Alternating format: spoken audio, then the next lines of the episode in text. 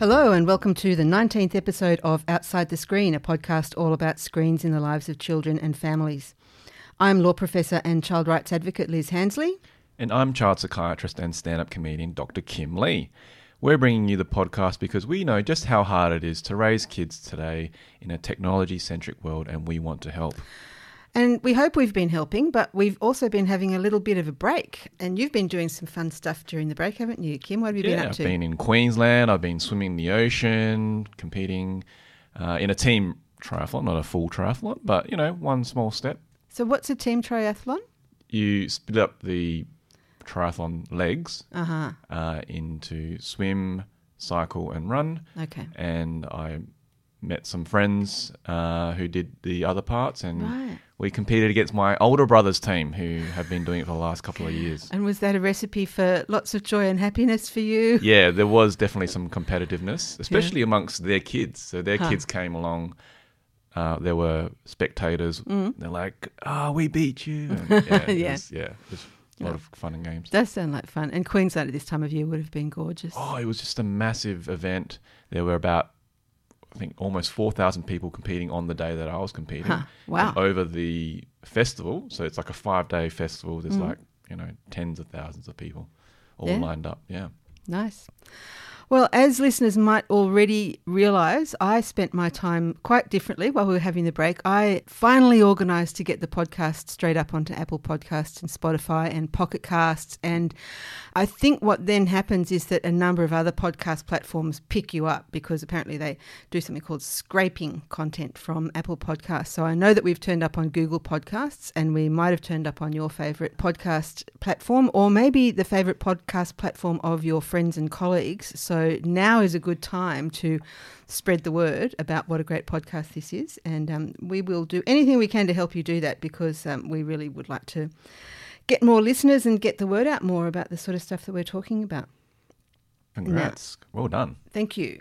So, what have we got lined up for this episode, Liz? Well, today on the show, you're going to hear a review of The Adventures of Shark Boy and Lava Girl. Um, that was a movie I remember. I watched it years ago and I loved it. Have you seen it? No, no. Okay, yeah, it, it's pretty cool. And it's really nice that the young woman who is reading the review is a huge fan of the movie too. So listen out for that. But we're also going to catch up on some developments around food advertising regulation, which is something I've spent quite a lot of my life um, looking at and thinking about. And it's good to finally get around to that. But first up, we've got Paper Round, our regular segment where we look at the research that's coming out, demystify it, so it can better inform your family's decisions about how you engage with screens. Today, we're discussing an article about internet addiction and sleep disturbance. So, if you want some tips on how to sleep like a baby, stay tuned. You mean wake up five times in the middle of the night and need to be fed? I- when I was choosing the different phrases, I was like, really? I've got a kid. From my experience, sleeping with a baby, No. you're waking up multiple times a day. yes, I think any parent finds that a very odd expression, but it is the standard expression in English sleep like a baby. And I'm sure we'd all like our teenagers to sleep very well. So let's stay tuned and we'll get into that in a second.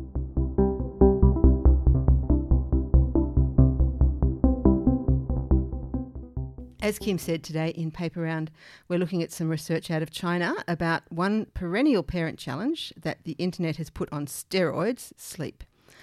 Kim, why'd they do this research? Well, Liz, we know that the internet and internet addiction leads to poor sleep quality. Mhm. But this study connects specific symptoms of internet addiction to symptoms of sleep disturbance. Hmm. Okay. Right, so they just wanted to get a bit more detailed about which bits fit together. And that's a, a really nice thing that we can get with research, isn't it? We know the broad picture, but then the research that's now going on is sort of digging deeper and, and finding more intricate connections. Right. So, how'd they do the research? Well, they surveyed almost 2,000 university Yeah. students okay. and they found that how long you sleep was the most important thing, Mm-hmm. your sleep duration. Okay. So, really aiming for that eight hour mark. Yeah. The more addicted you are to the internet, the more time you are physically displacing your sleep time. Yeah. Yep. leading to a shortening of your sleep duration. Mm. So, thinking about craving the internet while being offline can also hmm. contribute to poorer sleep. So, if you're sitting there lying in bed looking at the ceiling and thinking, oh, I could be doing this on the internet or hmm. playing this game or researching this, this can also affect your sleep duration, your hmm. sleep quality. And a great example this week, I lost about 30 minutes of sleep because I was staying up looking at the Black Friday sales, looking for some sports gear. Yeah. And. I definitely paid for it in the morning because I missed my first ever morning swim training, which is really important. Kim. Yeah. Oh, you're a very, very bad Yeah. swim trainer. well, it could also be that I achieved a big goal recently uh, in Mm. Noosa, but Yeah. poor sleep affects your daytime work also and your academic performance. Yeah, absolutely. So I did have a little bit of a sleep in, which didn't necessarily affect my daytime work. But if you're staying up late, waking up at your usual time, reducing your sleep duration, then that can definitely affect your schoolwork and your day at the office. And the best way to counter negative effects is to go to sleep just 30 minutes earlier, Liz. Okay, yep. Which Half means getting off earlier. the internet 30 minutes earlier. Yes, switching it off. Yeah, okay. turning off your browser, Hmm. closing it down, and catch up on your sleep on the weekend. Okay. So if you want So to you can do that. refresh yourself, then sleeping in on the weekend is a, is a good thing if you can do that. Hmm. And therapies such as cognitive behavior therapy or CBT Yep. might be helpful for addressing any kind of time management issues that you might be having. So Hmm. people can get into some un- unhelpful habits Hmm. and patterns and prioritizing your normal what we call circadian rhythm sleep patterns that is is sleeping at night waking Mm-hmm. up during the day is super important so Hmm. sleeping at night when it's dark as opposed to sleeping during the daytime Yeah, or sleeping in in the morning after it's become light. You know, there are people who will sleep in till like 10 o'clock or something. It's probably not good. Yeah, and spending a majority of your time socializing online also an important factor rather than socializing in real life can hmm. also contribute in the end to internet addiction and then subsequent poor sleep. Yeah, yeah, okay. Because if the internet is your source of social satisfaction, then that's going to really draw you in. Yeah, okay, cool. So in this study, what did they find? I gather that stuff that you were just talking about then was stuff that we pretty much already knew or that you already knew. But what did they find in particular in this study? Well, in this particular study, they were focusing on your sleep duration, Yeah. making sure you just squeeze in an extra half hour. Okay. If you're staying up till 11 p.m., try and sleep half an hour early, 10:30.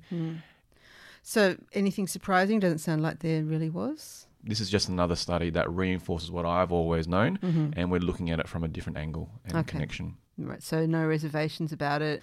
Well, this is a snapshot of young adults Mm-hmm. who we know as habitually staying up late anyway, doing things in the real world or Mm. Yeah. online.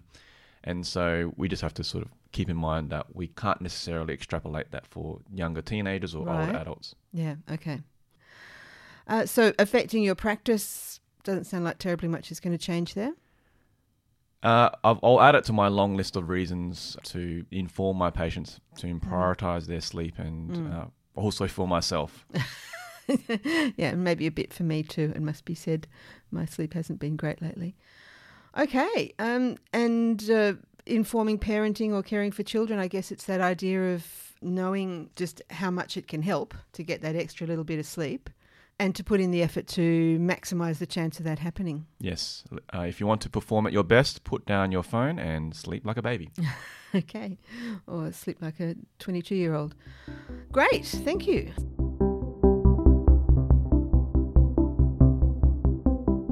Well, there were a couple of pretty interesting tips from Kim about how to maximise what you get out of your time in bed. The paper was by Jian-Xia Lu and colleagues, numerous colleagues, and the title is Network Analysis of Internet Addiction and Sleep Disturbance Symptoms. It was published in the journal Progress in Neuropsychopharmacology and Biological Psychiatry. And listeners, I did have to try a couple of times to say that. Full details in the show notes. And now it's time for our movie review, and Bianca is going to tell us why The Adventures of Shark Boy and Lava Girl is recommended for children aged 8 and up. Hi, I'm Bianca Pisani, and I'm here with some information from the CMA review of The Adventures of Shark Boy and Lava Girl. I'll tell you what the movie is about and what elements led the reviewers to recommend the film for children aged 8 and up, as well as some suggestions for things in the movie you might want to discuss with your kids. Max is a young boy with vivid dreams and a fertile imagination. On his first day of fourth grade, he tells his class about his meetings over the summer holidays with Shark Boy and Lava Girl, and their adventures on Planet Drool. Unfortunately, neither his teacher, Mr. Electricidad, nor his classmates believe his stories. Max has other problems too. He is being bullied by a classmate, Linus, and at home all is not well in his parents' marriage. He wishes he could sleep and dream all day, but his teacher tells him it is time for no more dreaming. Events take a dramatic turn when Shark Boy and Lava Girl actually visit Max, first at his home, then at his school under the guise of a tornado. They tell Max that Planet Drool is dying and that he is the only one who can save it. He agrees to go with them and realizes that everything about Shark Boy and Lava Girl and Planet Drool is based on his dream world. Once on Planet Drool, he discovers that Mr. Electric, under the orders of a darker force, is preventing children from dreaming, which in turn is causing a darkness to fall over the whole planet. Max, Shark Boy, and Lava Girl have less than 45 minutes to get to the Dream Lair to stop the destruction of the planet. In the process, they meet some familiar faces and learn much about themselves and the power of friendship and dreams. There are a few violent scenes in the movie, including where Mr. Electric uses giant electricity plugs to shower the children with electricity. They appear to be in pain when this occurs. In addition, Mr. Electric is attacked in a shark frenzy. There are also some scenes that could scare children, including Shark Boy's separation from his father during a big storm while at sea. Shark Boy is only little and appears scared and sad. Mr. Electric later tells him that his father is at the bottom of the ocean, and this character is generally a scary presence in the movie, frequently mocking and chasing the children with either electric plugs or his bloodhounds. All the children at the school appear afraid when a big tornado blows in the classroom windows. The tornado also sweeps up Max's parents, but they are later rescued. Finally, there is a scene where Shark Boy and Lava Girl appear to have perished in the course of saving each other. All of these scenes are likely to scare children under 5. Some could scare 5 to 8 year olds, and the electric plugs and the peril of the heroes could even be troubling for children up to 13. The main messages from this movie are about good overcoming evil, loyalty to friends, that if dreams don't come true, you need to dream a better dream, and that good teachers learn as much from their students as the students do from them. Values parents may wish to encourage include loyalty and friendship, forgiveness, moving forward in life and not looking back, and encouraging and persisting against the odds. This movie could give parents the opportunity to discuss with their children attitudes and behaviours such as disrespect towards teachers and teasing or bullying and the consequences of those. The Adventures of Shark Boy and Lava Girl is available on a popular streaming service, and the CMA reviewers recommend it for children aged 8 and up. Parental guidance for 4 to 7 year olds. There is a more detailed review of this film and hundreds of others on the CMA website. And when Bianca talks about the CMA website, that's www.childrenandmedia.org.au. You can find the reviews by clicking on the Movie Reviews tab, and then you can sort the list or search in a number of different ways. And all of the reviews are prepared by people with training in child development. And that's one of the things that we think is really important and special about our reviews. They cover every G and PG title released in Australian cinemas since 2002 and also selected M rated movies because some of those are promoted to children. And we've picked up some pre 2002 ones that are available on streaming services. We're trying to build up that little catalogue as we go. The website also has reviews of game style apps and apps that may appeal to young children, and we find that parents really get a lot out of those and find them helpful. Again, it's www.childrenandmedia.org.au. You might also like to join the CMA Facebook community, which is facebook.com forward slash Australian Council on Children and the Media, all one word. More details later on how to keep in touch and give feedback. Now it's time for Policy Corner. Liz and I are going to explore a recent attempt by one Australian Member of Parliament to finally do something about food advertising. Liz, I see that one of our Teal MPs has been taking steps to tighten up the regulation of food ads in Australia. But maybe for the benefit of our overseas listeners, we should explain what a teal MP is. Well, that's something very new here in Australia. They're a group of uh, members of parliament, and, and it, it's misleading to even call them a group because they're all independent, but they are all part of a political phenomenon where these community based independents have had really, really successful campaigns in certain electorates, and quite a number of them got elected at our last election in May 2022. So I think we've got about eight of them now, six or eight. As far as I know, they're all women and they're all sort of more or less, shall we say, fiscally conservative. So they might be more on what we would think of as the blue side of politics, what we call the, the liberal, large L liberal, which might be confusing to people from other countries because they really are conservatives. But they're also small L liberal type people. But they're also quite concerned about the environment. And so they're kind of a mixture of blue and green. I and that, hadn't known that. No. There you go. Well, that's I why thought we, they just plucked it off the palette. Of, you know, no, no, no. They're, they're teal in the sense that they're part blue, part green. They're more on the sort of centre right, but they're also very environmentally aware and concerned about um, not just in the environment, but a lot of the sort of social issues that the Greens would be concerned about Mm. too. And teal sounds very much more eloquent than saying aqua. Yes, that's right. Yeah, if we were walking around talking about aqua MPs, I don't think we'd get very far. They'd think that we were talking about Shark Boy and Lava Girl, probably. so anyway, yeah, the Teal MPs are quite a fascinating political phenomenon, and because they're independents, they are more likely to do what we're about to talk about, which is a private members bill. And the particular MP we're talking about is Sophie Scamps. What has she been up to? Well, the first thing that I've learned is we don't say scamps. This is something I didn't know. Apparently, scamps is a French name, so we need to say scomps. Mm. Get used Sophie to that. Sophie Scomps. Yes, Sophie Scomps. So, what's she been up to? She's actually a medical doctor by background, and she's taken a strong interest in a few issues, which is also very much the teal way that they will pick up particular issues that are of concern to their community. And one that's of concern to her community is food advertising regulation. And, and obviously, with her medical background, that's something she feels is appropriate for her to pick up. Now, this is an issue that's been on the agenda in Australian politics and, and in other similar countries to Australia for about 20 years. We've been noticing an increase in childhood obesity. There is evidence that food advertising contributes to that. It's not the only factor, obviously, it's a multifactorial problem, but there is evidence that food advertising contributes to childhood obesity. But there's been strong lobbying by three very powerful industries who have an interest in food advertising. That's the food industry itself, the broadcasting industry, and the advertising industry. So very strong lobbying by all those three, and basically we haven't had any progress uh, in Australia in any change in regulation. In between times, a couple of different industries, that is the food industry and what calls itself the quick service restaurant industry. Um, yeah, that's what QSRI. They have brought in these things that they call pledges, and they're completely self-regulatory. But they have said, okay, we won't advertise food in this way or that way at this time, that time, and so on. Now, I won't go into those, but anyway, we have had these self-regulatory pledges. But Sophie Scamps has introduced a private members bill, as I said, and that's something that I've been having a bit of a look at to see what she's up to there. And so, how is that any different from any other kind of proposed law?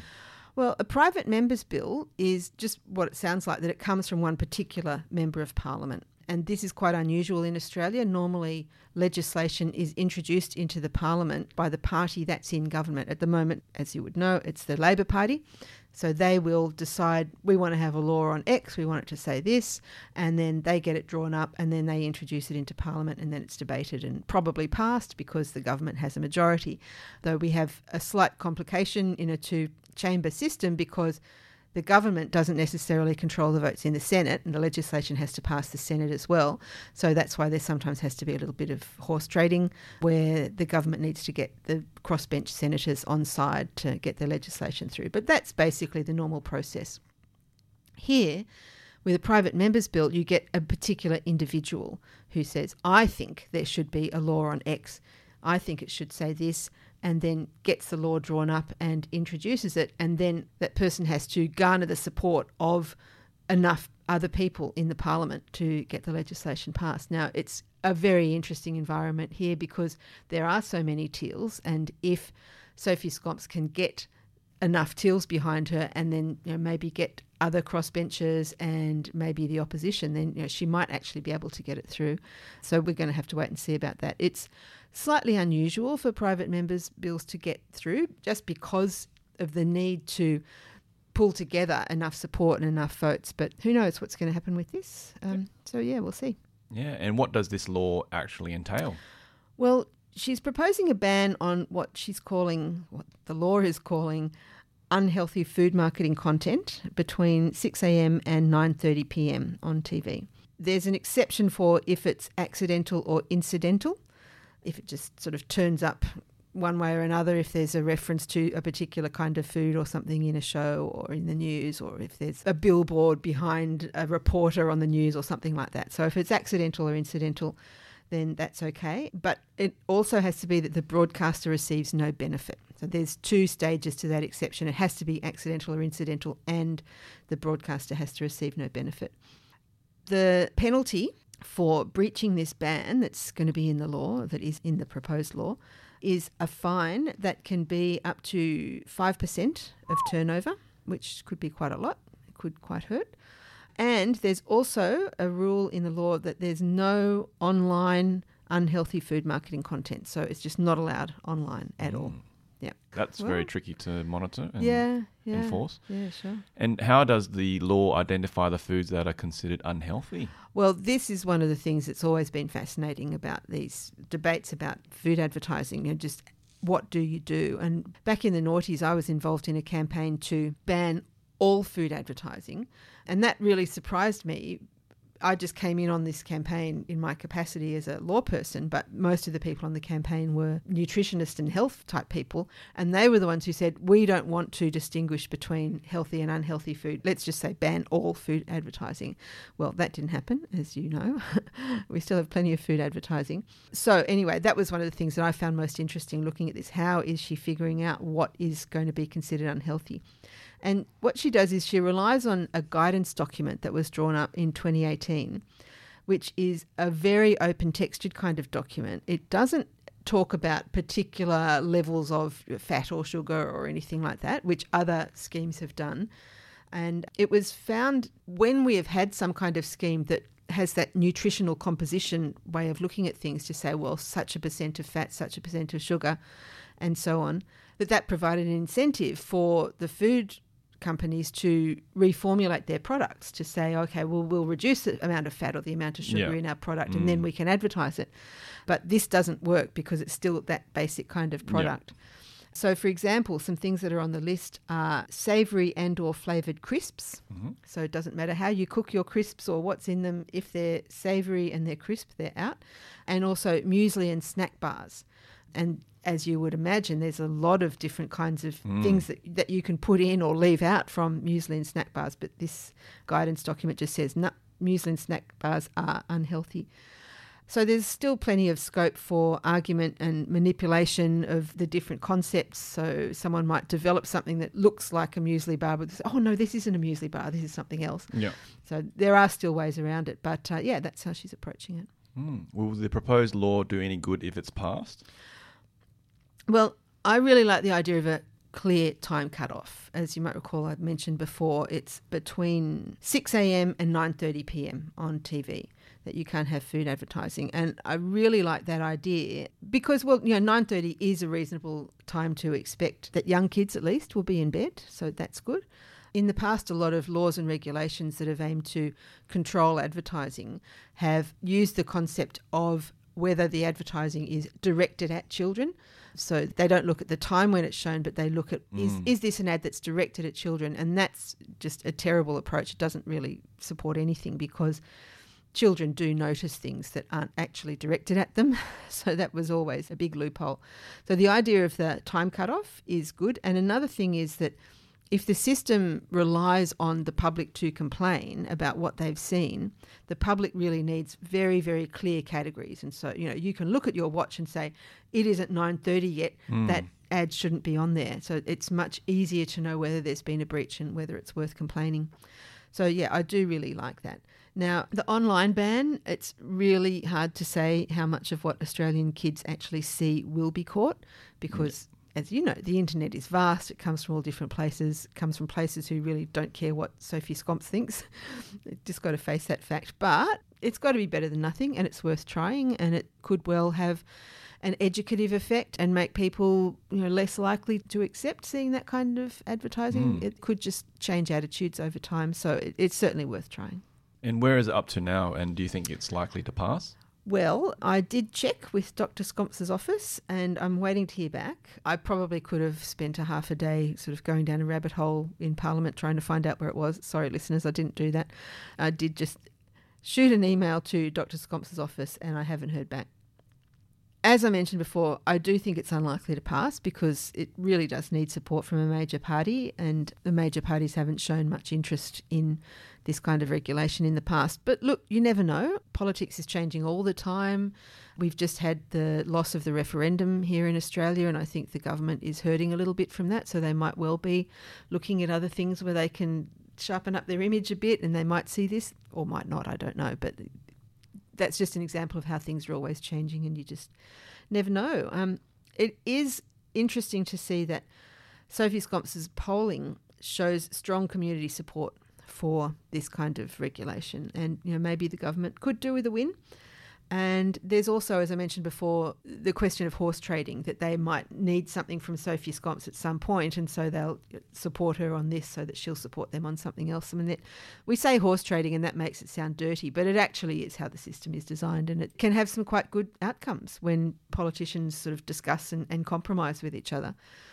So that's where we're at at the moment, and um, we'll report back if, if we hear of any more developments. Thanks, Liz.